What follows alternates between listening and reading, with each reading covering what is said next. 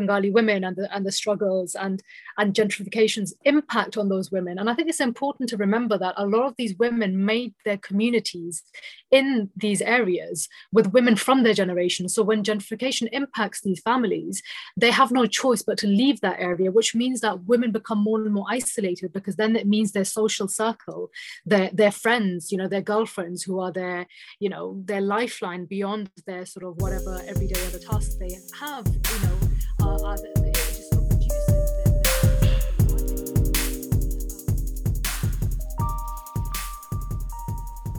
Hi, and a warm welcome to season four of Brown Don't Frown podcast.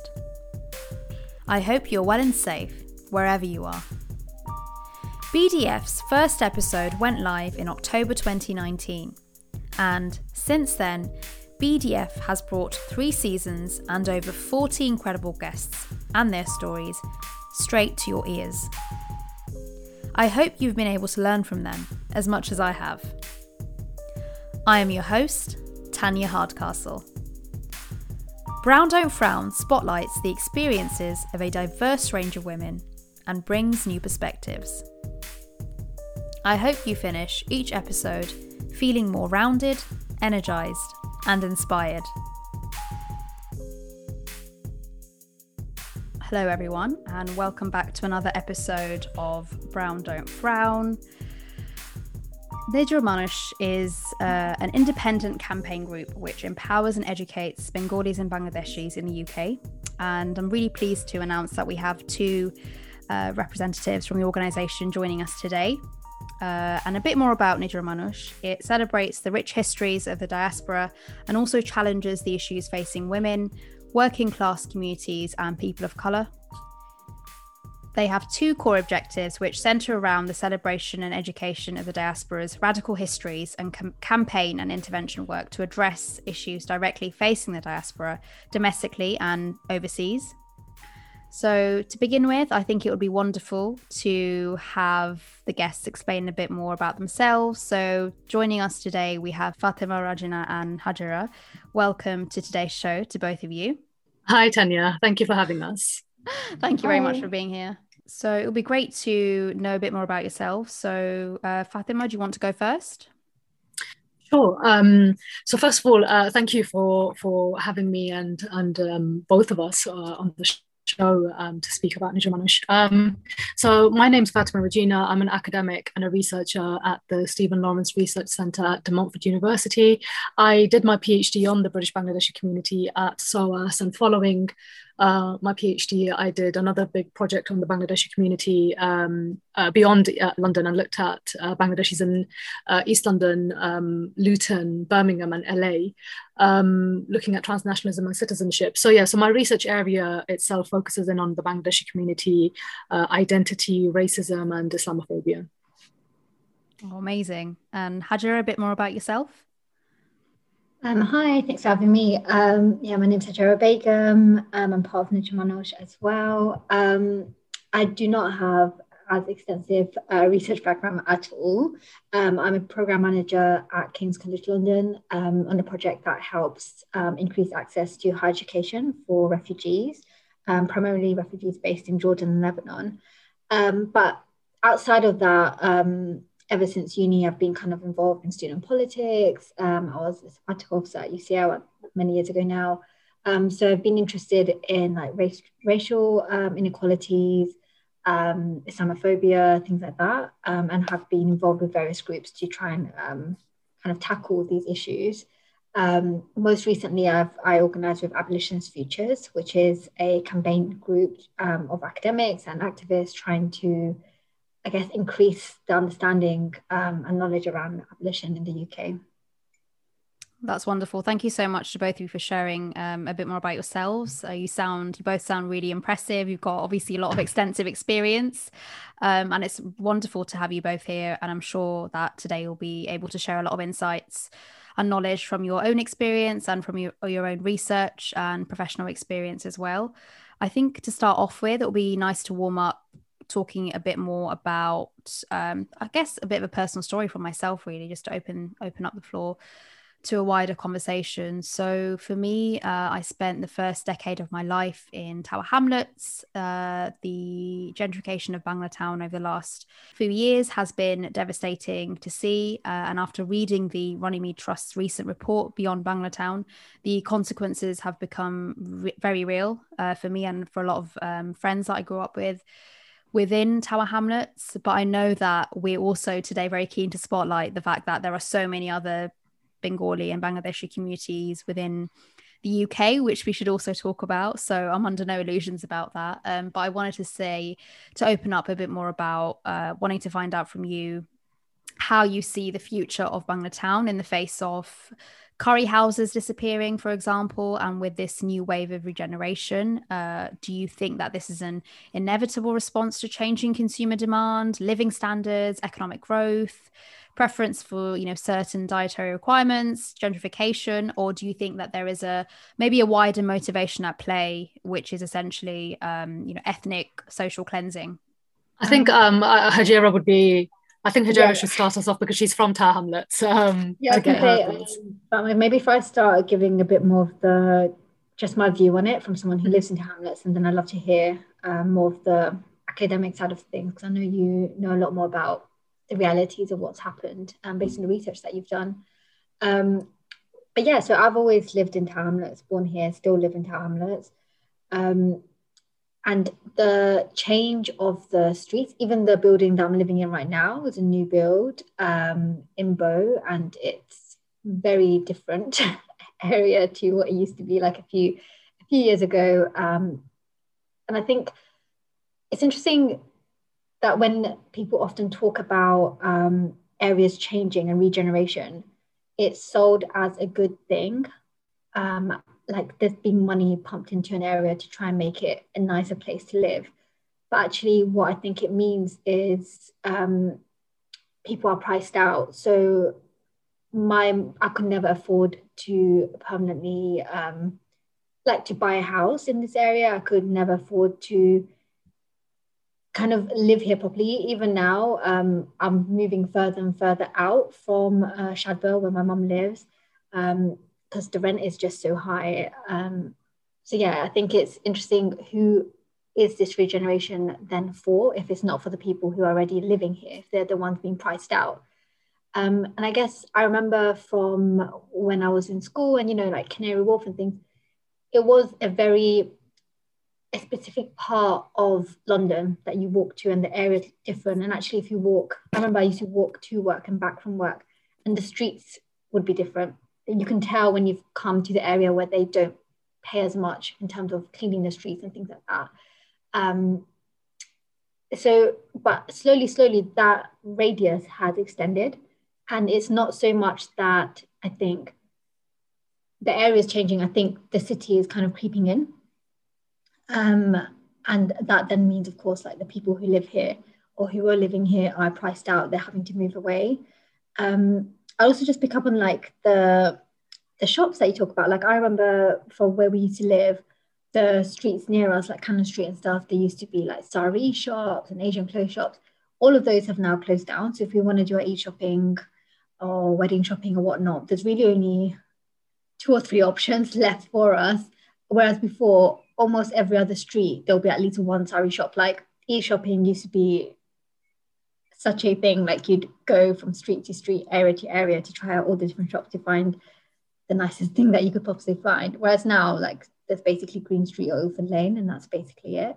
Um, which is a shame. I mean, part of that could be the the things that people are interested in buying, but I think actually the bigger thing is people the shopkeepers being priced out again for rent. Um, and like you have instead in these places you have cafe shops and things like that. But the cost of these coffees, the local school kids would not be buying coffees and things that or sandwiches from these shops. Um, so again, it brings a question: who who are these shops for? Because I certainly don't think it's for the community that's already living here or was living here. Fatima, did you want to add to that as well?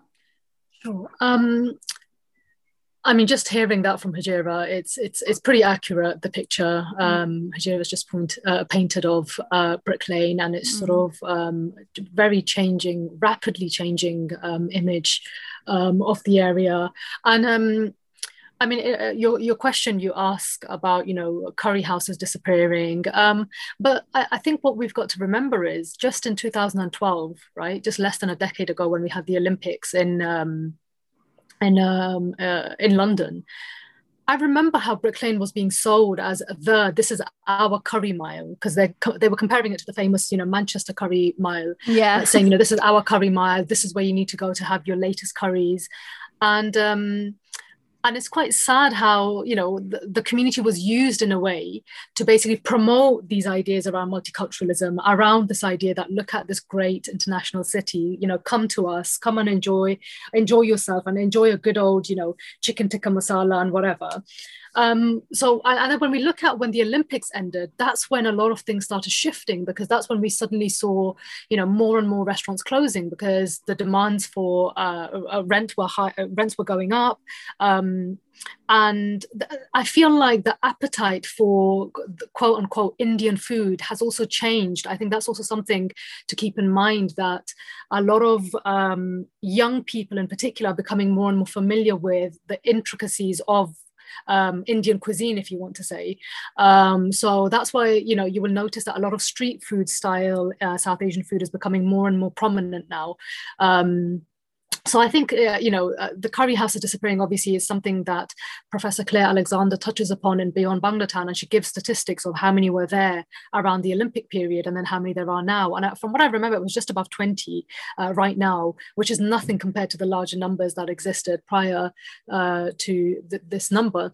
And I think the other thing. Um, because is it a change in consumer demand to an extent yes because the restaurants themselves you know would have to you, you can't cater to the old school um you know uh, chicken tikka that kind of sort of um uh, you know uh, curry style of serving food anymore. Because again i feel like with big names like uh, darjeeling uh, um, uh, what's the other one called? Chai chat chai you know these places have brought in the sort of uh, street food south asian street food. And i feel like that has also changed the dynamic um, one of the reasons i'm addressing this specifically is because when i interviewed for my uh, transnationalism and citizenship project when we interviewed uh, bangladeshis in, in uh, for example birmingham luton and london and, and particularly uncles who were restaurant owners, um, it was interesting because they would say that actually we're trying to make sure we change up our menus regularly because we're recognizing that people are becoming more and more, people aren't interested in the big sort of botch of curry with rice anymore. They, they want that uh, variation and, and whatnot. But um, the other thing I think, um, I mean, gentrification is, is uh, I mean, definitely a case here. Um, you know, the, the city, as as uh, Hajira has mentioned, has has been further incre- um, encroaching into uh, Spitalfields, uh, which then meant has meant you know um, rent uh, going up. It has meant that there's a different type of uh, customer base now for people, consumer base, and and then with this gentrification has come you know again as hajira has mentioned all these sort of really fancy quaint quirky cafes where you're paying something stupid like five pounds for a for a cup of coffee um, because it's being sold as you know artisan coffee or whatever. Um, and again we're talking about one of the poorest uh, sort of boroughs in the country um, where the vast majority of kids uh, tend to be in free school meals. Um, so i think it's important to remember when we look at at that gentrification and who is being at the end product, who is impacted by it. And it is almost always the working class communities. And in this particular case, it's the Bangladeshi community, um, uh, which then consequently does mean social and, and ethnic cleansing because we know that, you know, racialized minorities in Britain don't have access to social mobility like their white counterpart, which means that they will move out further and further to places like Gants Hill, to, uh, you know, Barking, Dagenham, Essex, where they kind of afford to live. Um, so yeah, I, I hope I've been able to address your your question there. Yeah, you've both uh, made some really, really fantastic points and some things that I hadn't actually thought about myself previously. One thing that really stood out to me was the focus on concepts like regeneration, which is what was sort of packaged up and then offered to a lot of tourists who, as I think Hajira mentioned, attended the Olympics uh, in Stratford, and that area subsequently house prices went up because prior to that it was, you know, one of the lowest um, in terms of prices for houses and affordable housing. It was one of the areas where you could still afford, whereas now it's crept up once again, and perhaps it, there's more to it than just the Olympics and the wider quote unquote regeneration. But I think what regeneration really equates to is complete and utter gentrification. The demand is linked to how they want to be perceived. They want to appeal to people who have moved into London for jobs who are not, um, you know, residents of London. Um, from from birth onwards, they're a lot of the time from other countries or from other parts of the of the UK who move to London and they're trying to appeal to the sort of emerging new middle class generation uh, within our within our sort of age group of the younger you know, 20 to 30 age bracket. Uh, and that's something that's coming through a lot more. Uh, one thing that um, i am aware of is south london how it used to be perceived as you know an area for example brixton um, tooting those areas perceived as dangerous um, or poor a lot of ethnic minorities. And now it's been repackaged as oh the place to live if you're you know a young person who's in a pretty well paid job and can afford to live there. But for most of the residents there they can't. And that's why as you've made the point um, fatima that they people are now moving out to other parts um, to greater london and other parts can i just um, add something to that about the whole like um, how it used to be really dangerous and now it's now it's trendy. yeah because the buildings are prettier. Um so yeah like i said i'm living in a new build in bow and we have a neighbors WhatsApp group, which I regret creating because I, I am now um, having to constantly listen to the complaints of people. Um, but anyway, it, it frustrates me so much about many of these people who, live here, who have not lived here before. Um, so they're coming into Tower Hamlets. And like the comments that they'll make about like, essentially describing Tower Hamlets as dirty and unsafe, but now this is their home. So it's it's almost like they want to benefit from Tower Hamlets in the sense they want to benefit from how close we are to the city. They want to benefit from this trendy new flat that they have and all these new links, but it's still kind of beneath them as well. And that really does irritate me. Um, just how regularly these comments will be kind of like put in here because you do get crime anywhere, right? Um, and in a mm. community like this when actually i know that the, this community is over policed we're not under policed if anything so like the comments about um bikes going missing or like the comments about underpasses being dirty and things like that when actually you know it's a responsibility of the, the local council to keep places clean yeah um you know things like that it, the assumption that it's almost like the people who make it that way it really does come out, I think, in the little comments that they'll make. Um, mm. so yeah, I always find that really frustrating and interesting. Can I just add to um, that, Tanya? Yeah. Um, so not just that i mean uh, the, the language that you just mentioned hajira in whatsapp and like how a lot of words are used as proxies which are basically you know racialized proxies right for like Absolutely. these people are dirty basically these people don't know how to be clean um, and of course you know referring to tooting and brixton as dangerous we know exactly which community is being referenced here right yep. because again you're using all these racial um, ra- heavily sort of racialized proxies to discuss these areas and i remember many years ago um, around i can't remember the, the exact year, so I don't want to give a year, um, but about maybe about five, six, or seven years ago. I remember um, the school on Valence Road, uh, Osmani Primary School. Um, what they tried to do, because as you mentioned, there are all these sort of uh, very hip middle class young people moving to these areas, which then means they're settling there with their children. The young children are now obviously going to have to attend the local schools, and the local schools are still dominated by the you know the, the local community, the local demographic, which is you know Bangladeshi kids. And on Valence Road, what the, what they tried to do by convincing the head teacher was that we need to change the name of the school.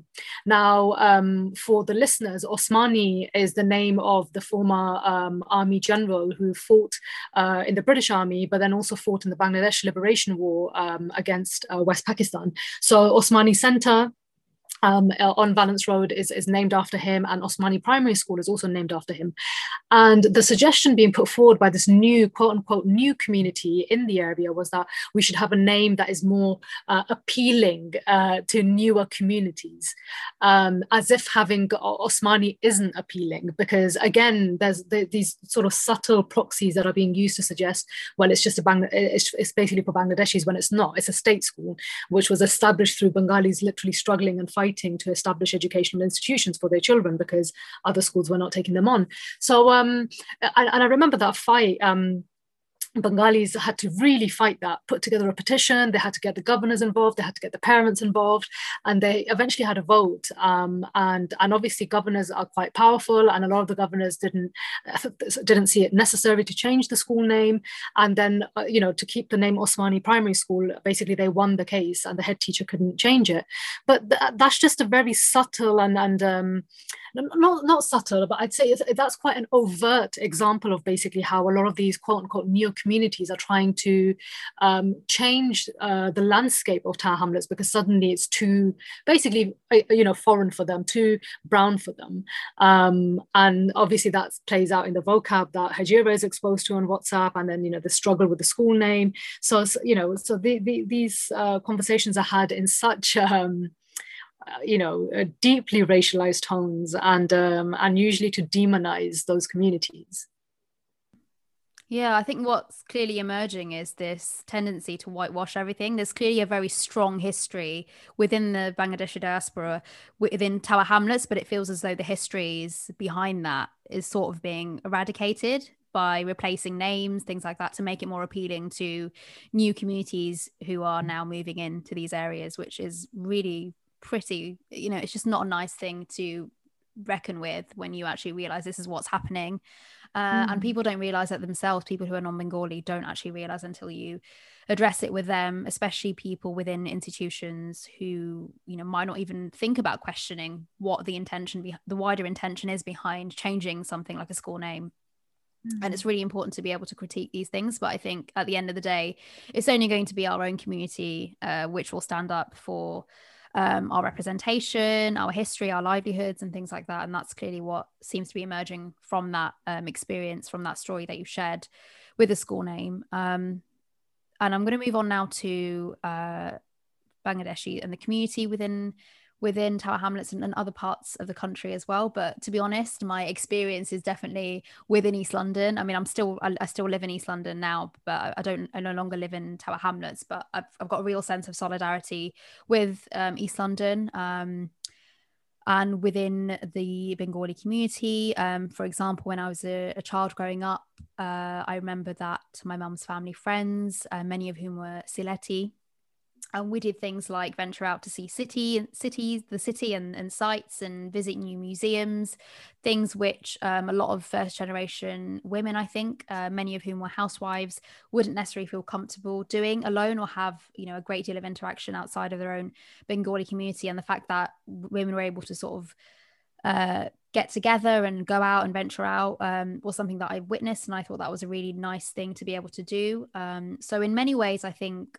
Bangla Town has been a refuge, uh, a place of solace for Bengali women. Uh, I also remember that my mum was part of many community initiatives, whether it was uh, with the local community centres, filling out forms for um, women who might have needed a bit of help. Um, or working with uh, my primary school to bring the Bengali culture and language to the curriculum because I think over 50%, even more than that, I'd say about 80% of the people I went to primary school with were Bengali. So I wanted to talk a bit more about the potential impacts of gentrification on first generation Bangladeshi women in East London do you think it will have the same sort of effects uh, on second generation Bangladeshi women? So um, um, I imagine you're both uh, second generation, but correct me if I'm if I'm wrong. No, you're correct for me. Well, in my case, I'm I'm third generation. My granddad came first. Oh wow, that's interesting. So I mean, it would be great to hear your thoughts on that. Yeah, I mean, my mum um, did a lot of these um, activities in the same way that you described. Um, and I think it some of her closest friends now are from these kind of activities. um, mostly through ESOL, I believe, like for English as second language classes that she attended. Um, it's interesting because my mum, um, I don't know, like when we were growing up, uh, my dad used to work in a restaurant and he's and he'd spend a significant amount of time like living there because there wasn't that many from what I know, there wasn't that many. Um, it paid better to kind of go outside and stay there for a few days and then come back on the day off. So she basically had two kids on her own, bringing them up. She did all the doctor's appointments, everything, all on her own with very, very little English. And she actually managed that fine, I think. Like she got us all registered to school, did all the parents' meeting, everything. Um, but then I think as we got older, and by older, I mean literally primary school, and we would take over the translation work and all of that stuff. I think she stopped having to use her English. Um, and that really probably did impact um, how confident she is in English because she still does understand very well what people are saying, but it's her speaking. I think she's quite shy, and because she hasn't for many years, the period where she didn't practice it, um, it kind of it was not as strong as it could have been. Um, but then these kind of classes, like the ESOL classes and things that she started to go on, really did help with that. Um, yeah, they used to go on like museum trips and things like that. Um, what I think with the gentrification, I'm not sure, I haven't seen myself a reduction in these kind of activities because I know my mom and her friends still, I mean, COVID aside, still have the opportunity to go to these things. I know there's a lot of um, initiatives going on around like particularly Bengali women um, in the area.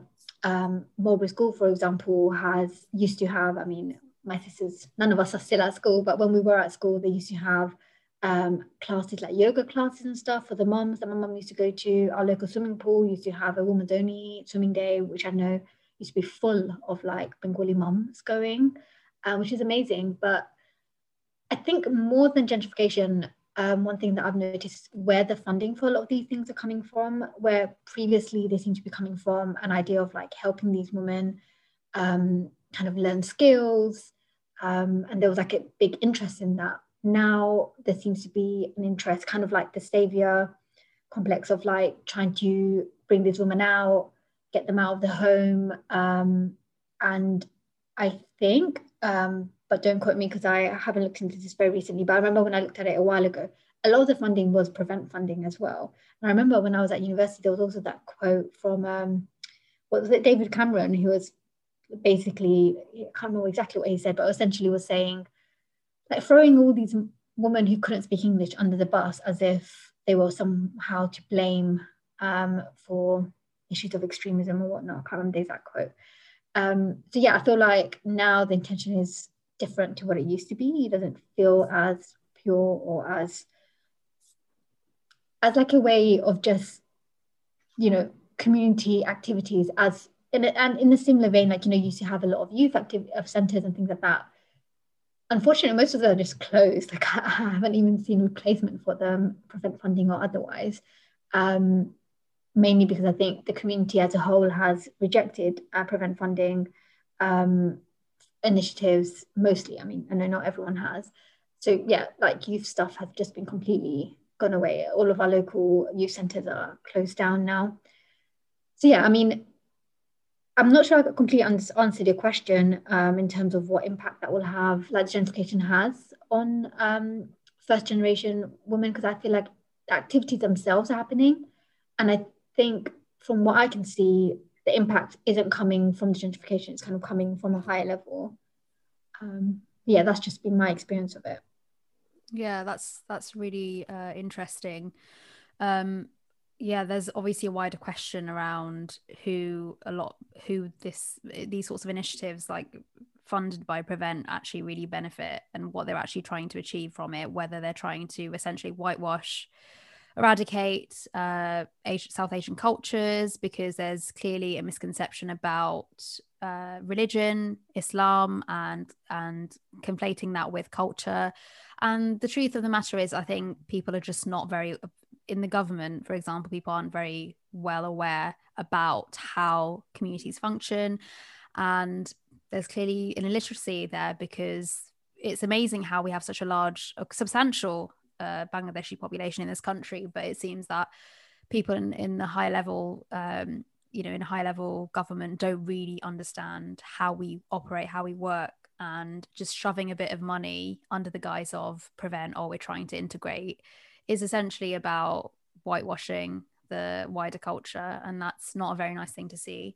Um, and I want to move on now to uh, an example of something that I saw recently um, community cafe, which was created by a group of Bangladeshi women, which celebrates Bengali cuisine, arts, and culture. And it's a great example of you know being able to marry home comforts with entrepreneurship and financial independence. Because traditionally, we've seen a lot of men uh, operate the curry houses, uh, and there's equally with that a, a, rising demand i think with uh, what you mentioned fatima earlier about people wanting variety with cuisine with south asian home comforts with curries. And it's not just about the traditional or the you know the standard the bog standard tikka masala that you get. It's more about variation and experimenting with different flavors. And maybe it's an indication of palates uh, taste buds changing as well.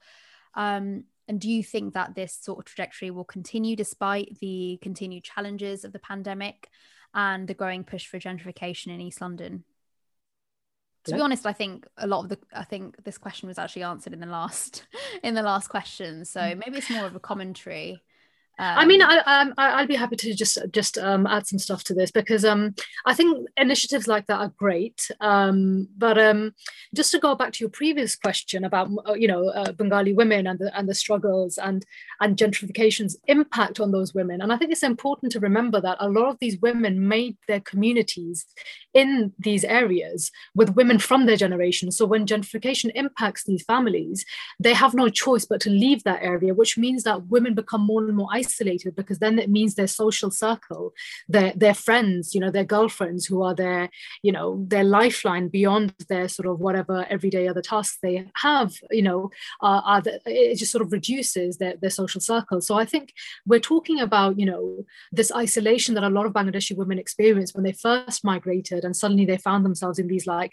tiny little flats in London, you know, uh, they're coming from the Bari in Bangladesh where everything is so open and spacious and coming to these like small flats where you know they're just literally locked in with these four you know within these four walls. And then you know and the impact of gentrification means that isolation then re-emerges uh, because it means that their social circle is being broken apart because not everyone can afford to remain in the area.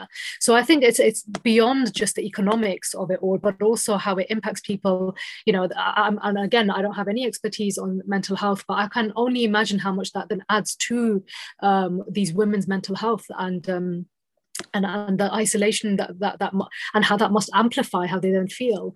So as much as these initiatives are great that are being introduced and this sort of cuisine and everything um, i think we've got to remember when these things are brought forward you, we can't you know separate them from you know the economic you know material access these women don't have or do have. So i think it's it's important to have these conversations about these community cafes opening up um, and how they are accommodating for these women's needs. Are they then doing you know do they have a social enterprise set up to then support these women? And you know are these women then able to retain and stay within the community? So for me it's more about more than just the fluffiness of it all of you know offering people the different fitas that we eat for example the different bhajis or whatever um, which is nice and all very kumbaya-esque.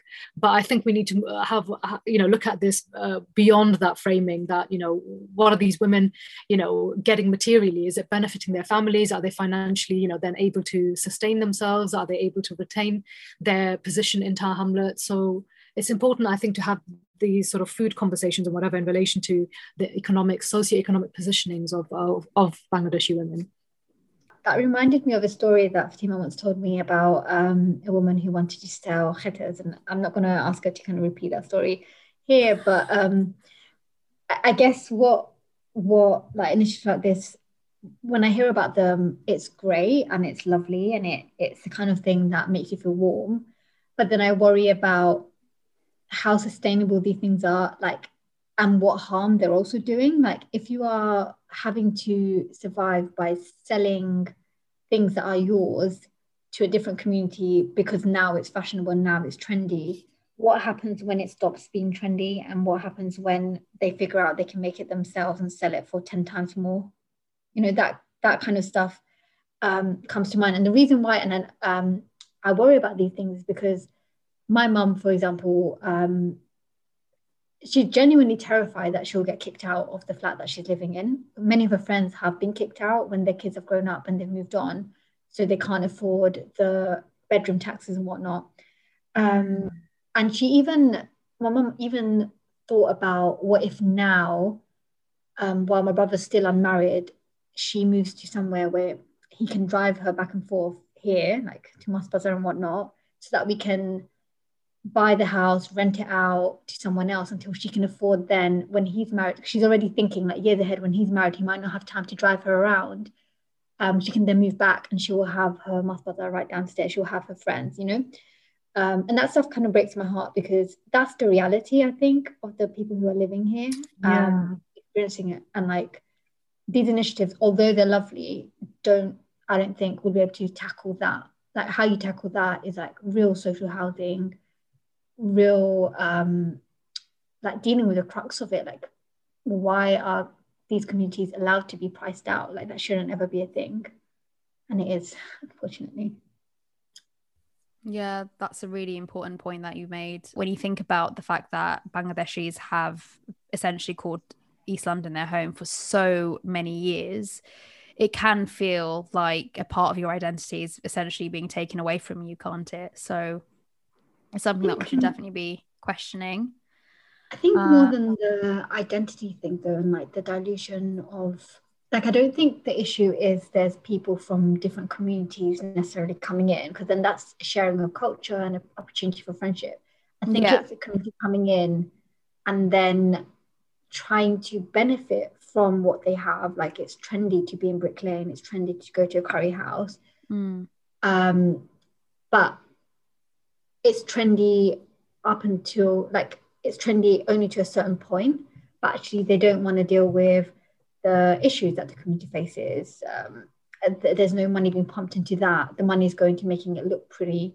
Um, and what that then results in is the outpricing of the community. So it's not even that their identity has been taken away, their whole livelihood essentially is being taken away. Um, and I think that's where the distinction is. Mm. Um, because like I remember like in school, as um, when I was in school in the first couple of years, there was a lot more um, Bengali students in the school. But as time went on, there was the Somali community were moving in, so there's more Somali um, people coming in, and then even my brother, his class wasn't. By the time I had finished school, his class wasn't so predominantly um, Bengali. There's Somali um, boys there as well. Mm. Um, and like his friends, when he'd be like playing outside, it was no longer just Bengali boys. It was like Somali boys and Bengali boys. That wasn't a dilution in the sense that was like a community, equally working class community mm. coming in and like making the place their home. Mm. And I think where it becomes a problem is when it's a different class of people coming in um, and you mean predominantly middle classes who drive up yeah, the house exactly. prices and the cost of living exactly exactly yeah. and they and they kind of want to they don't want to make it their home because it's not it's not right yet so they want to change everything and then make it their home it's like mm. it's not mm. okay how it is yeah yeah, I, completely see that. Um, you mentioned Shadwell as well, which is somewhere I went quite a lot as a kid because we had family friends there. But I mm-hmm. went in my twenties. I'm still in my twenties, but I went a couple of years ago because one of my um one of my work colleagues ended up moving there, and she was paying like a ridiculous amount of money. I think it was like twelve hundred pounds a month for a tiny room wow. in a shared house. And I was just thinking, like opposite her, there were people who were, you know, ha- having as a result of that having their own cost of living driven up.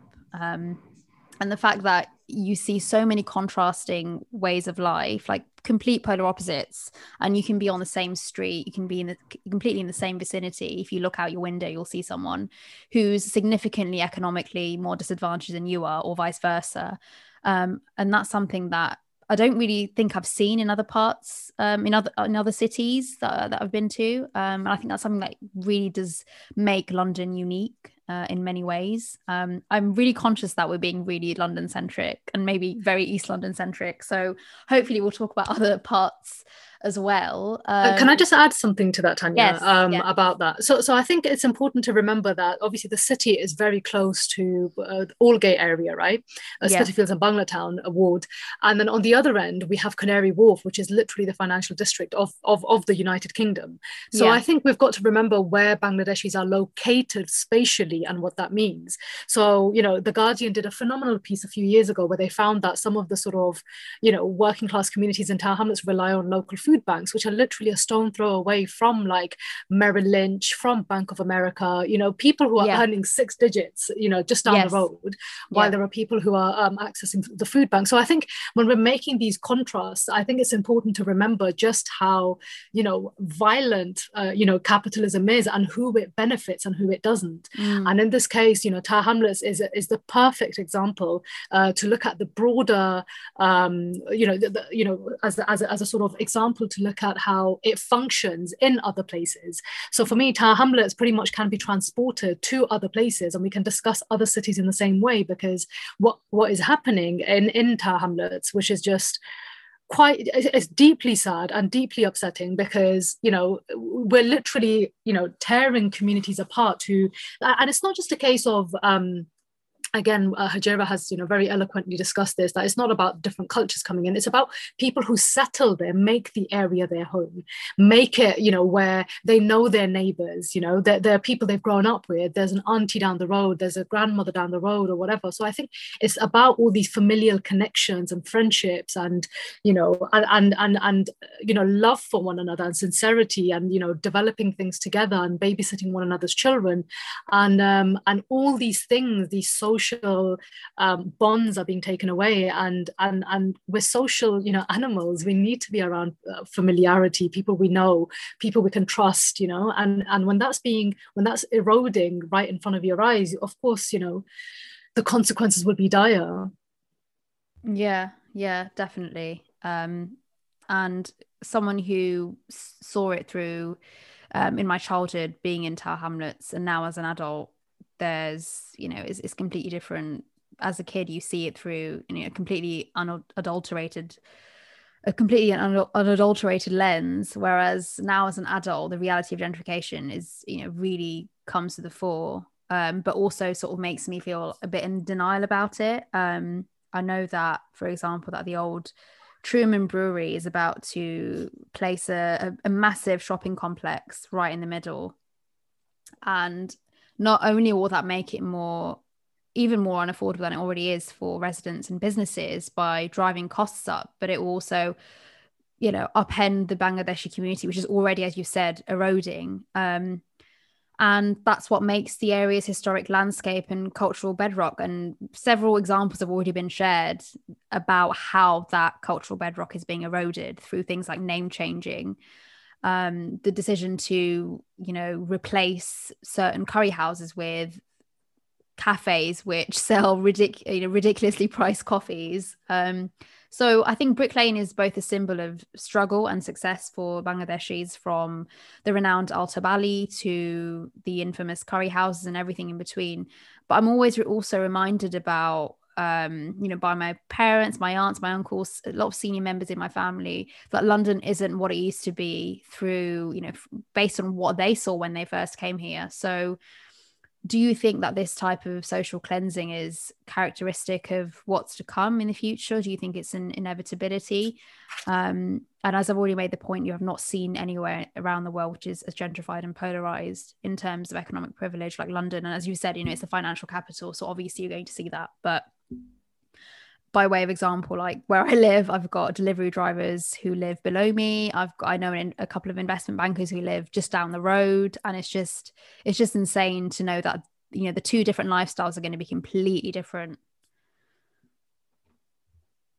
Um, so Hajira, do you mind if I if I go first here? Yeah, yeah, okay. Um, so I think one of the first things I want to say is that um uh, with regards to the point about this kind of gentrification not happening elsewhere, um, actually, it is happening across Europe. Uh, and I can give quite concrete examples. So, Berlin, for example, has suddenly become a hub for a lot of Europeans, um, particularly from the English speaking world, arriving in, Birmingham, uh, in um, Berlin, sorry, and upping a lot of the rent prices. And if you look at, if you do a quick Google search, you will find that actually Berliners were not going to stand for it. They fought uh, back against uh, the local council and councillors and said that none, yes, these people are coming in, but you're not going to raise our rents. You're not going to push us out. We've been a part and parcel of Berlin's landscape for decades, you know.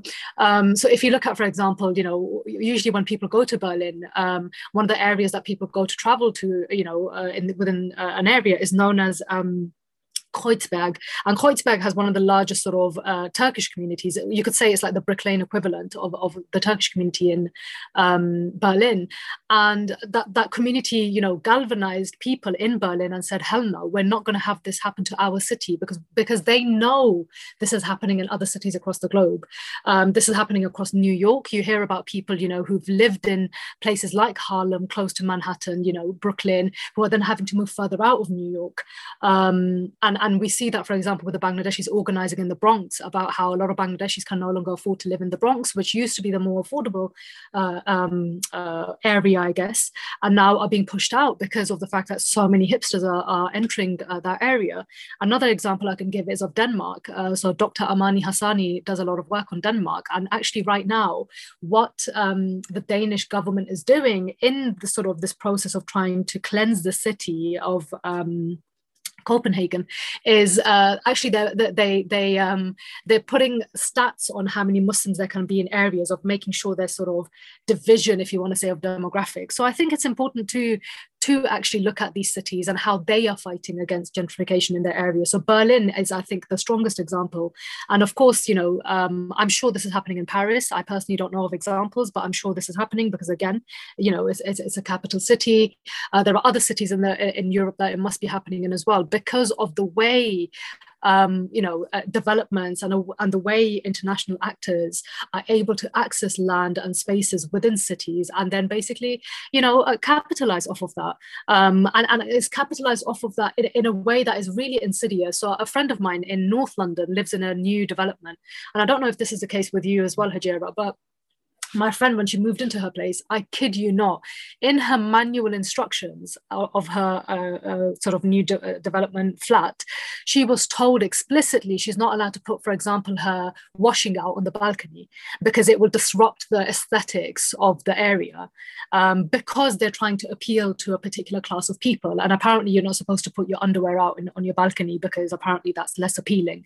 So i think when we talk so where are you supposed this, to dry your clothes then well, I mean, I, am not sure. Yes, that's ridiculous.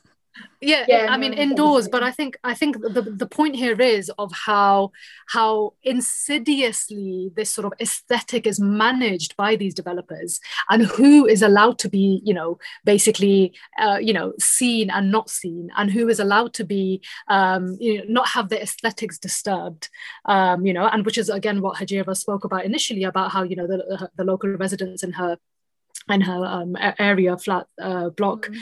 people you know speaking about you know this being dirty the underpass is this you know it's because the aesthetic of us mm-hmm. existing in those spaces is in itself uh, a sort of um, something that's unwanted it's undesirable um, so yeah so that's one thing that i wanted to address with regards to how it plays out in other cities in the in, in the world uh, where you will see this this binary uh, example you've given of the investment bankers alongside delivery drivers which is uh, the case with other cities not so much in the in the Berlin context because Germany's financial capital is in Frankfurt. So obviously that dynamic is slightly different uh, in in Berlin.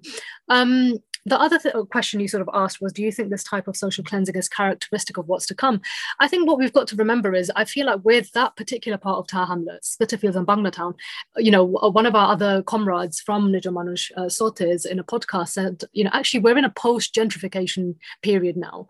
And what he meant by that was that because they've already gentrified the area, because if we look at Shoreditch and Hoxton, um, people wouldn't dare walk into these areas in the 90s because they were scared of the gangs because th- th- th- there were sort of um, Bengali gangs, boys from different estates, you know, the postcode gangs and whatever, people wouldn't dare come to those areas. And now you have all these really flashy Vietnamese, Korean uh, restaurants popping up left, right, center, you know, and people are there, you know, with all these funky bars and pubs with dress codes. You, you have to look a particular way.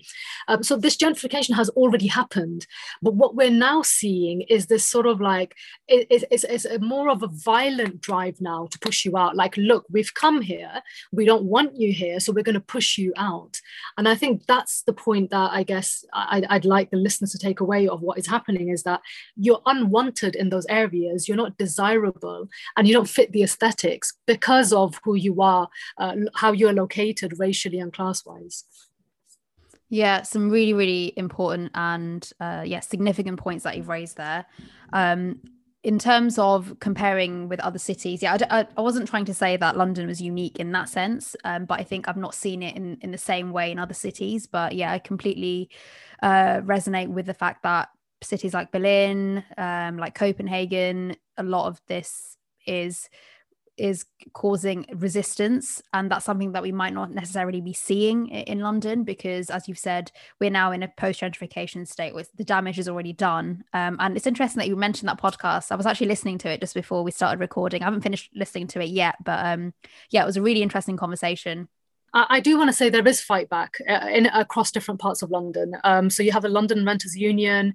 Uh, you've got local, um, what are they called, Hajira? Uh, these um, housing association groups. What are they called um, for like estates and blocks? Residents association oh that's it. Yeah that's yeah. it. Um so so a lot of people are actually fighting back. It's just that sometimes we don't hear about them. You know these mm. fights are happening across hackney yeah. dalston yeah. they're happening in stoke newington they're happening in tower hamlets. You know um obviously right now within this particular conversation because obviously the Save Brick Lane campaign is is something uh, Nijjor Manush has been you know a part of. But um I do want to say that, that there are there are people fighting on the ground. Um yeah yeah. It always has been as well. Yeah. Like even before like you know, you had like the Bengali squatter movement and things like that. That was also to do with housing at the time, you know, mm. not adequate housing and not um, not enough, not clean housing, you know, no, so they fought back in those times as well. And I think we've inherited elements of that and we are continuing to fight. I think I didn't know about a lot of this stuff because I've been away from London for so many years and then come back and I've already seen it. It's already gentrified. And in fact, I, you know, I'm, I'm going to be having to admit here that I'm probably a, a byproduct of gentrification. I've moved here because there are jobs here, there are opportunities here that there might not have been 10 20 years ago and that's what mm. that what that is ultimately what's caused gentrification. It's this influx of jobs being the financial capital the fact that that london as a city is so appealing. It's got worldwide appeal so people from all over the world are coming here and that's inevitably going to drive up prices the cost of living. One thing that's i suppose interesting is the fact that i'm able to sort of dissect um, two parts of my identity the identity that I had when I was living in East London as a child and, and the one that I have now.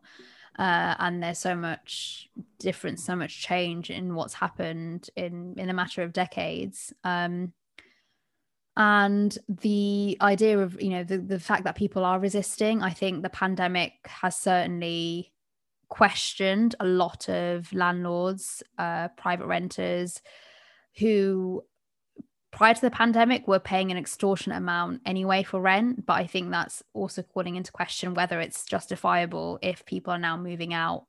Uh, and maybe that's a good thing that people a lot of people who weren't you know who weren't native to london who did, weren't born here who didn't grow up here who came here moved here only a few years ago may decide because of this pandemic oh i don't need to live here anymore uh, and maybe house prices will uh, stabilize, but there's no way we can sort of rely on that and bet on that and think, oh, that's going to happen. Because ultimately, over the next decade, cost of living, no doubt, is going to keep creeping up.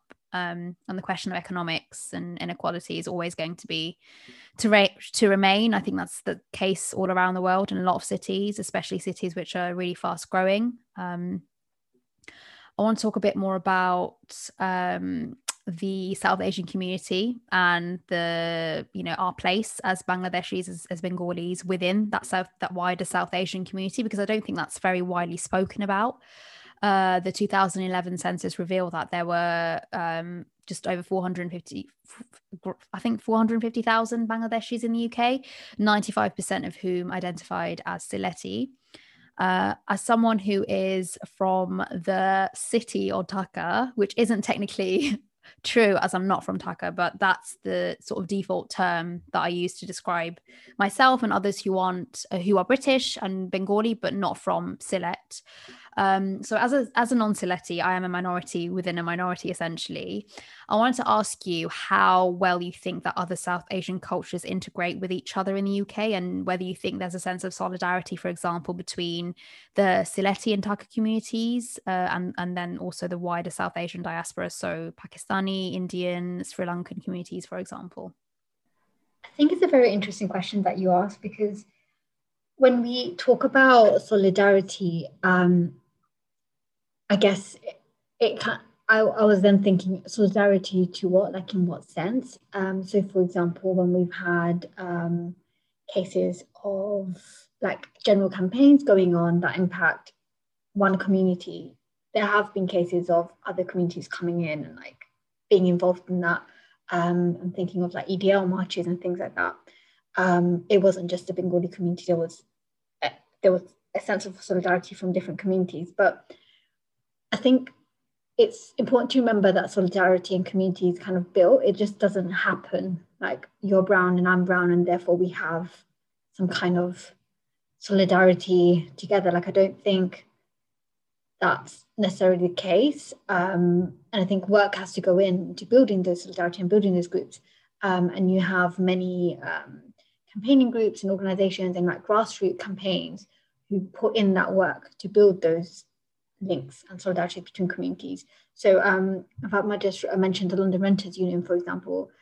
The, the London Renters um, Union, I'm thinking of the Hamlets one because that's just one that I'm part of, has people in it from all different backgrounds. And the thing that they have, like that unifies them and the thing that they come together for is the fact that they've all been, they've had issues with their landlords, you know, and that in, in that space, there is that solidarity.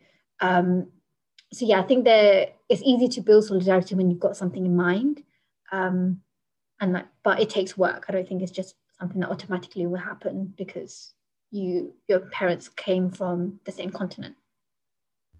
Yeah, I think just because you're brown and someone else is brown doesn't mean yeah. that, you, that, you, have to get along. So no. yeah, absolutely. Yeah, there's a wider conversation at play about communities building that relationship and building that trust in effect as well because yeah. let's not forget that we had we had a war and we are separated firstly from India and then from West Pakistan. So so maybe there are some tensions running there. But I know that growing yeah. up, um, you know, within my within um, senior members of my family, so my parents, my aunts and uncles, there was a lot of sort of um, I think just a bit of animosity uh, about the war and what happened because we know that a lot of Bangladeshi women um, suffered as a result of the war. Um, and so the sort of rhetoric around other South Asian communities was sort of very much an us versus them mm. sort hmm. of narrative. That's that's the sort of vibe I got. But obviously, my generation, our generation, is is a bit different because you don't tend to um, focus on that previous narrative but obviously we are we are very conscious and aware of it but it doesn't sort of consume us in the way i think a lot of for our parents for our aunts and uncles that that it does because for example like my aunts and uncles my mom like she they had to witness they had to hide for nine months underground during the mm. war so and um, for example like my granddad he actually was captured by the the uh, pakistani army um and yeah he was he'd gone for nine months. Everyone thought he died but he came back. So he he was part of the um he was part of the freedom fighters. And so i think they they had some sort of view that he was an informant or a spy or something. So yeah i mean and, and the fact that my grandma had to go through all of that not realizing what had happened um yes there's a lot of sort of trauma hidden there. Um but yeah, maybe that's what sort of creates an us versus them culture for that generation. But maybe for us, it's, it's a bit different. But I don't know if you guys have any other thoughts on that. No, I was just going to say, um, I mean, I mean, I, I have to um, agree with Hajira that you know solidarity doesn't just emerge. Um, uh, you know, it has to be something that you have to work at. Um, so definitely, you know, all my skin folk aren't my you know kinfolk, as they say. So I think um, with regards to tensions, I think it's it's it's it goes without saying that you know from the Indian subcontinent there there were historical um, tensions between different communities, um, and there's no doubt that some of those would play out in the contemporary political sort of um, formations that are taking place in the subcontinent with a prime minister like Modi and what's happening in, in Kashmir, um, and currently with the farmers' protest, which is uh, with, with, much of its focus on uh, you know um, Sikh uh, Punjabi farmers. So I think there's no denying that you know what happens in the subcontinent has an impact on relations here, but um, but the idea that somehow they need to be integrated or are integrated. I, am I'm, I'm personally not a fan of this word of integrate and integration because it's it has a lot of um, political uh, and racial connotations, implying that you know uh, there's a set way of being, uh, and which is usually in um, juxtaposition with a dominant society and dominant group. In this case, uh, the white community. So I think um, I'm personally not a fan of, of that word, and, and I don't uh, generally also avoid using it. But um, is there a sort of sense of solidarity. I mean, politically in the spaces I've entered, yes, I have met other South Asians who um, politically position themselves as um, you know, uh, recognizing struggles are connected, recognizing that liberations are linked, uh, recognizing that we, we, we've got to stand with each other, for each other, by each other. Um, we've seen that historically. So when, for example, after Altab Ali's death, the Battle of Brick Lane, we saw, you know, um, you know, uh, uncles from Southall, uh, you know, who turned up, you know, Punjabi Sikh uncles who turned up to show the solidarity with Bengalis. There were, you know, people from the Black community, people from the Irish community, the Jewish community, uh, people from, you know, up north, people from Birmingham, Leeds, uh, Bradford were filling up coaches to come and, you know, show the solidarity who were, you know, Indian or Pakistani. So I think, you know, historically, we, we can see this in our history books that this was there. Um, this needs to be cultivated and recultivated with every generation. We can't just just assume things are there just because you and I look alike or we share the same faith, even. Um, I think, you know, th- these things have to be cultivated and continuously recultivated uh, with each generation, um, whether it's sort of intra community issues between the whole like Sylheti, non Sylheti. I personally have never come across this. Um, um, so I, am I'm, I'm not familiar with that dynamic. Um, but beyond that, sort of other uh, community issues that may arise, I think the, it's just a case of us working through them without having to ever um, work with each other, integrate with each other in a sense of how the government would want it to work. Um, I don't think we should take any any uh, tips from the government on how we should manage one another and be with one another. Yeah, I completely mm-hmm. agree with you, especially the point about, you know, there is no integration because I think what I associate with that word is homogenization. We've all got to be generalists. We've all got to sort of mix and mingle our cultures and form a wider, more dominant culture, as you said. And that's not something we want because we want to preserve our own cultures. The fact that, you know, within the South Asian continent, there are so many diverse, different, varied cultures, different religions, different faiths, different communities, different ways of life. And we are, you know, we want to preserve that the fact that we've moved migrated to other countries you know there's there's clearly a tension there about diluting our culture and it certainly doesn't help if you want to integrate quote unquote integrate just because we are brown um, and I think that's basically the take, take home of that question.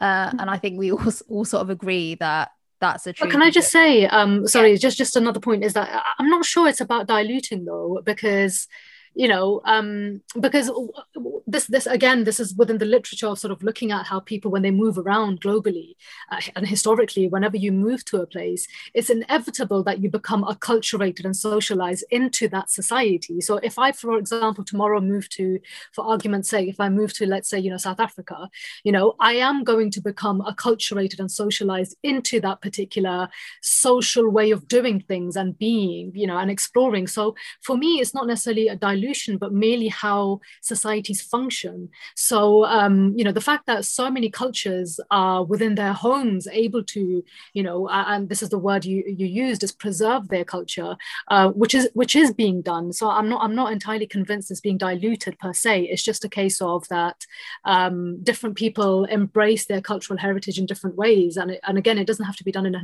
in a, in a very in a homogenous way. Yeah, no, no, it doesn't. Absolutely not. Um, yeah, Can you I said you... something to yeah, this sure. question as well before we move on? Because I feel like you're, you're getting ready to move on. Um, I just wanted to pick up on like the point because you talked about the trauma of your family, and I feel like we kind of moved on quite quickly from that. And given it's like the 50th anniversary of the Liberation War, um, I just wanted to kind of like make the point as well. Like when I was growing up, I used to see my mum primarily because she was the person I would talk to about this, like the mistrust. I'd, I'd use that kind of language that she had within the of the Pakistani community because I had like Pakistani friend. I didn't understand it, and I think it came from a place of arrogance um, on my part because I used to think, oh, it's like a type of like my mom thinks she's better, like Bengalis are better than Pakistanis or something like that, and that's how I used to justify in my head not taking the time or bothering to look into or knowing like i didn't know the like history of it and like but now like knowing the trauma behind everything of course like if you've literally i mean like you talked about your granddad being uh, abducted for nine months of course you're going to have a mistrust within a community. It doesn't just go away like that. Um, it takes time it takes healing and our parents our grandparents weren't given that time to heal. Um, there was no therapy for them. There was no um, community healing. Like they've been carrying this trauma around with them um, often not even speaking to anyone about it unless they're asked you know um, so yeah i think there are definitely tensions that are based from things that have happened years ago things that are happening now but i don't think that necessarily then translates to if there was something happening here that then the community wouldn't organize around it. Like I think um, I've seen myself like when things have happened, we have been able to galvanize um, support and solidarity from different communities. Um, but yeah, I mean, on the day to day, I guess more there are like personal thoughts and things that people carry with them. But I think that's just the reality of being humans. Like any every community has their own um, experiences that they've gone through, their own histories that they've gone through, and naturally their thoughts on other people are um, based on that. That's just how you, you know how we think, how we make our opinions on things. Um, and unless something happens to change that, it's just not going to change. Yeah, I, I, completely agree with you. And similar to you, I had the same the same types of conversations with my parents about mistrusting Pakistanis because I remember having um, a couple of Pakistani friends at university, and I actually confronted them about this, not in an antagon- antagonistic way, but I just said, you know, what's the sort of narrative around your perception of Bangladeshis? Um, based on your conversations that you have with your parents and their view is exactly what we had. Oh, Pakistanis, as Pakistanis, we think we're superior to you.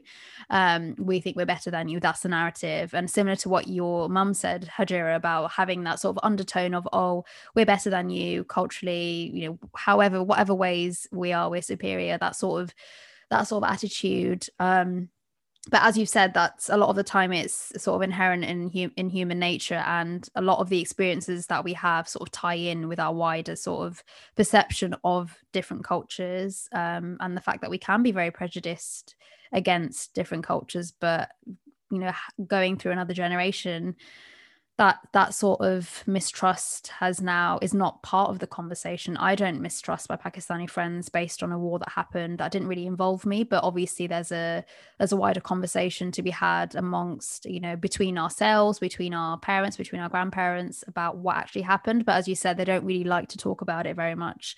It was only occasionally that i could squeeze out like a couple of anecdotes from my from my granddad.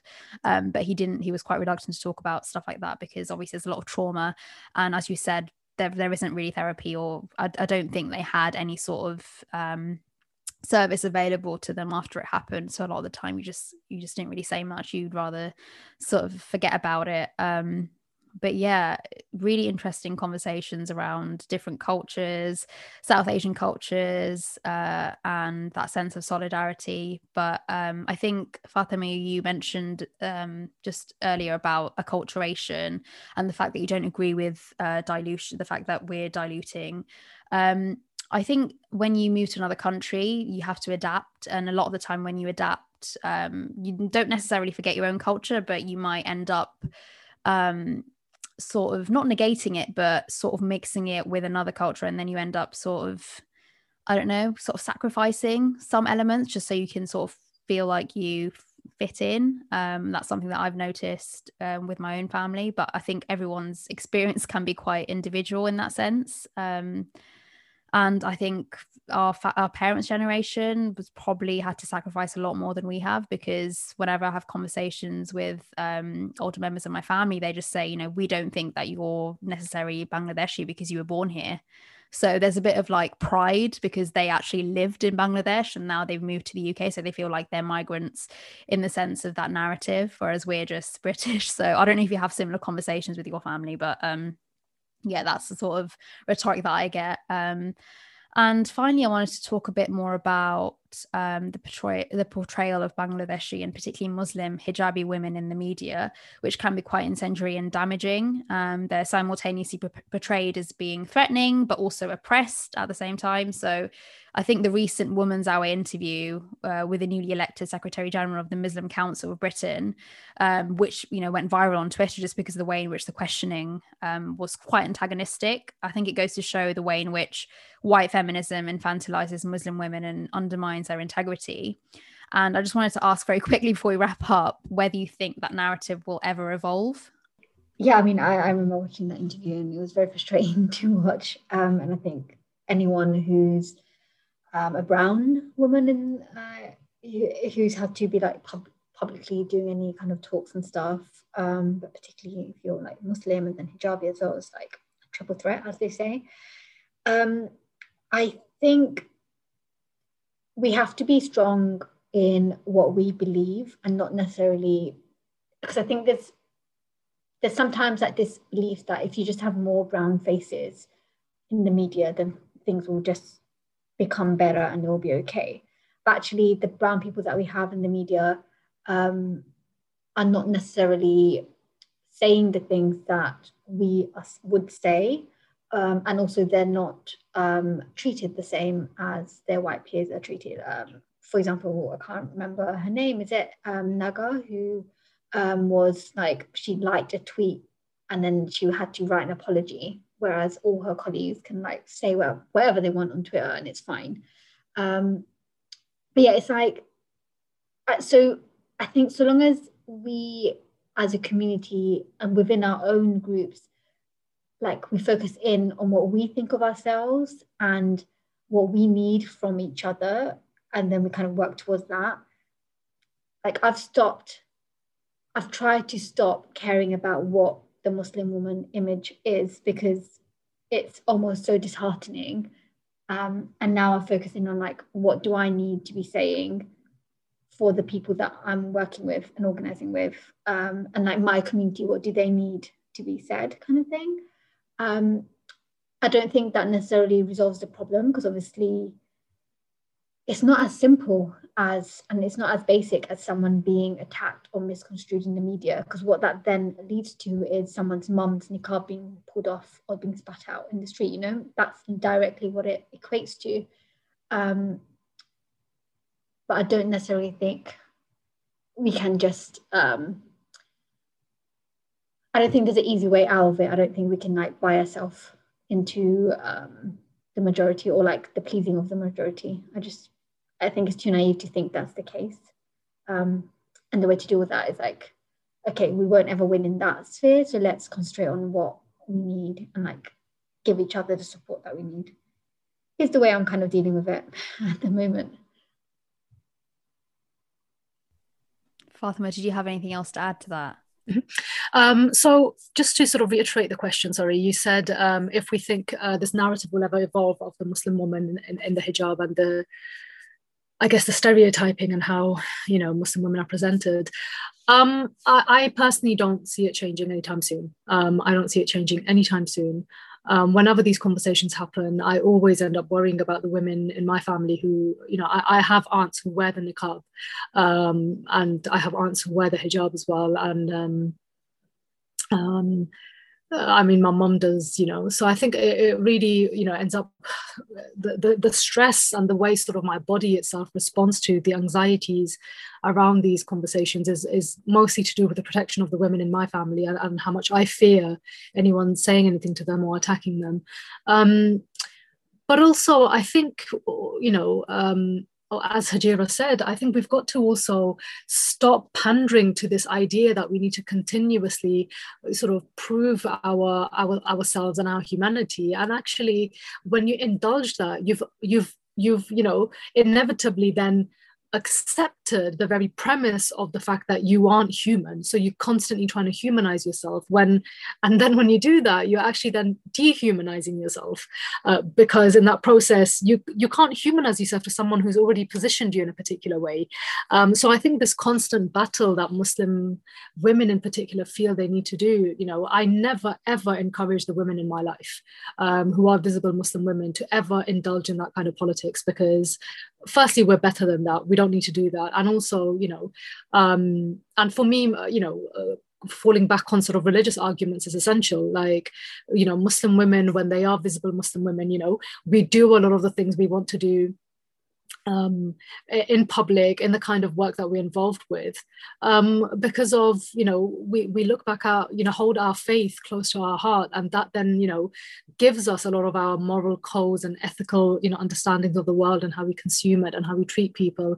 So i think you know um, I think that's another thing that uh, to keep in mind that you know that that religion plays a significant role in our lives and and um, it uh, helps to shape and understand our purpose and our greater purpose in that sense as well, and not to get too consumed by constantly trying to humanize ourselves because and I think the best example to give here is um, if when you look at um, Frantz Fanon, who was a um, psychiatrist from the Caribbean island, the French-speaking Caribbean island Martinique, he said in his book black skin, white masks of how you belong in the zone of non-being or the zone of being, and basically how the colonized subject will always belong in the zone of non-being. You're never going to be entered into the zone of being, and that will only happen when the Frenchman, in this specific example of Martinique, which was a French colonial uh, island, colonized island, that um, you know it's, it's, the Frenchman determines that, and the goalpost will continuously change.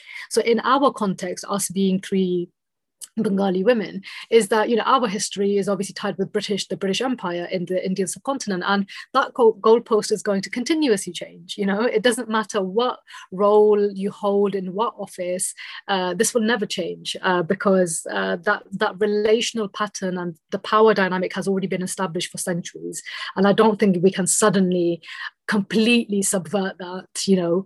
Um, and, and i would never encourage you know muslim women to ever want to indulge that kind of politics because muslim women are you know uh, they're, they're worth so much more than just having to indulge people's um, weird ideas around uh, muslim women's bodies. There's a, a wide mainstream narrative that Muslim women need to prove themselves to better adapt to the Western model of living, of what feminism is meant to be. And that's why there's such a big divide between mainstream feminism and Muslim women because they don't feel like they want to be part of that narrative because that narrative doesn't include them. It doesn't see them as as human beings. It constantly otherizes them. And I have these conversations with my with my cousin who who is a hijabi. She's been wearing the hijab since she was maybe 16 um, something she'll never take off. Um, and her, for her, the question has always been, "Oh, you're only doing this because clearly you want to, you know, abide. You're oppressed because you're abiding by, um, you know, all the men in your life, or the Muslim men in your life are telling you what to do." But the fact of the matter is that she chose, she constantly, she consciously chose to wear the hijab, um, and it's her personal choice. So there's there's there's insufficient respect for Muslim women and the fact that they make the choice to be religious, to wear the hijab, um, and that's something that needs to be brought into the mainstream. But I think Muslim women, hijabi women particularly, are tired of having to always feel like they have to prove themselves. So there's a wider conversation to be had around educating ourselves, uh, non Muslims um, who don't really seem to want to accept that Muslim women can and are fully able to make their own choices. Um, and that's something I keep seeing with the mainstream yeah but but i wouldn't i mean but that's the very thing i would not encourage muslim women to do. It's like it's not your responsibility no exactly. constantly answering questions. So yeah, i don't yeah. think that should be a thing muslim women ever aspire to. And also the idea of uh, trying to merge muslim women into some some constructed idea around uh, mainstream feminism. I mean hell no is my response. No way uh, should we go anywhere near that kind of feminism That no. is not there um, to better women's lives. It's, it's solely there to um, uphold the current structures in place already uh, you know and just to be able to um, economically have access to things you know. So uh, yeah so for me um, yeah muslim women don't need to be involved in any of that. No exactly. Um, i think the point i was trying to make that the education needs to come from people who are non-muslim uh, who are also women um, and it's not the job of hijabi women to educate other people on how they live their lives. Um, and I think the respect needs to come from within those other communities which don't recognize Muslim women as independent beings. Um, and I don't think that, yeah, I completely agree that I don't think it's their job to do that. Um, because we never question you know mainstream feminism and why certain western women behave the way they do we never question that because they're they're too privileged for that you know they're they're they're way above that for some reason. So yeah there's definitely a wider conversation to be had around why that's the case. But yeah again it's it's not fair to put um, Muslim women at the forefront of that and ask them to, you know, here you go, here's the argument, try and defend yourself, because that's literally how they are positioned in mainstream television interviews, uh, radio interviews. Um, so the narrative needs to change around that. I, I just i just uh, noticed um, you referenced the um, the bbc woman's hour interview. Yeah, yeah, i think i think that's a perfect example of how you know how muslim women are treated in public. And i think we've just got to remember don't ever ever think you need to humanize yourself. I can't emphasize this point enough mm. um, uh, on this podcast that yeah muslim women don't ever need to do that. Humanize themselves and make themselves you know talk about the fact that they're independent women. We don't need yeah. to indulge any of that that at all. Uh, no. So I, I, personally would not advocate that at all. Mm. Yeah, no, absolutely no way. Um, and really interesting. I had a, another podcast conversation with um, one of my really close friends who's Jamaican and who's hijabi, who's Muslim. Uh, her parents converted before she was born, so she's been born into Islam and she she you know abides by it. She's very religious and um, she you know she talks about being a black muslim and what that means uh, for other communities who are muslim as well. And one point that i reiterated in that conversation that we had this was back in um, season one so at the early days uh, when i started this podcast um, and it was the fact that um, one of my really close friends said to me, um, who wore, who wears the hijab, um, that you know, if all the men in the world died today, I would still, I would still wear the hijab um, so maybe that helps illustrate the fact that Muslim women make their own choices. Um, but again, as you said, there's no need for that narrative to be pushed in the way that we see Muslim women always having to prove themselves to wider society. So, but yeah, I just thought I'd mention that. That's really interesting, actually, because I mean, I don't want to go completely off topic because I know you're like wrapping up, but because even using that example, the hijab isn't a um, political statement. Like you do wear it, wear it to cover yourself from your non-mahram. So if there was, if all the men died tomorrow, you wouldn't have to wear it though. But not because the men are telling you to wear it. It's just because God, as far as I believe, told me to wear it to hide my certain features away from my non-mahram. Um, so it's like that's the thing that I find when you have to explain it to other people, and, and I'm, I also want to be clear, I'm not at all like trying to that that's what your friend um, clearly believes in. That that's cool, but for me, I feel like when when I try and explain the hijab in relation to men, rather than trying to explain it in relation to God, then it becomes something it's not. Um, so then I just don't, I just don't bother explaining it to people. If they don't get it, there's plenty of resources out there for them to look into. Um, I wear it because I want to, and it's as simple as that. Yeah. Or I wear it because God told me to, and it's as simple as that. Um, and if if they don't believe in God, or if they think that's oppressive, or we're starting in a completely different place, then like Yeah. they're starting at a place where they don't even believe in God, or so no matter what I do, the fact that I believe in God is already oppressive. So there's no win-win. So I Mm, kind of yeah, it's just like wash my hands off the whole conversation. I don't need it. there's nothing further to add. There's no point wasting your energy. Exactly. Exactly. Um, yeah, it's been a really interesting conversation, and to be honest, I could go on more. And I'm Yeah. sure I'm sure you could as well. Um, but I've really enjoyed talking to you both, and I've learned a lot from you. I hope that you found this conversation interesting. But um, I just wanted to say, Tanya, just um, thank you for having us, and um, and I hope people will listen to our uh, interventions on gentrification and um, and the current unfoldings of uh, what's happening in East London. Yeah, absolutely. It was a pleasure to have you both on, Fatima and Hajira. Thank you so much for being here, and I hope that you both enjoyed it. yeah, thank you for having us. Yeah, thank you so much for having us. I hope you enjoyed that episode. If you know someone who you think might like this podcast, then please let them know about it. If you enjoyed this episode, please do leave us a review on Apple Podcasts. Make sure you hit the subscribe button and you'll be notified as soon as a new episode goes live. Earlier this year, I created a Patreon. I produce and host this podcast entirely on a voluntary basis, all on my own. If you enjoy listening and have benefited from this podcast, then please consider supporting it so that it can continue to provide you with engaging and meaningful content. I'd also like to take this opportunity to give a shout out to four of my lovely Patreon donors Abigail, Rihanna, and Alicia, as well as my fiance Nathan. Thank you so much to all of you. If you'd also like to donate, you can do so by heading over to patreon.com slash brown don't frown pod. If you have any thoughts or comments or would like to get in touch and contribute to the podcast, please drop us a line at brown don't frown pod at gmail.com. Thank you so much for listening. Until next time, bye.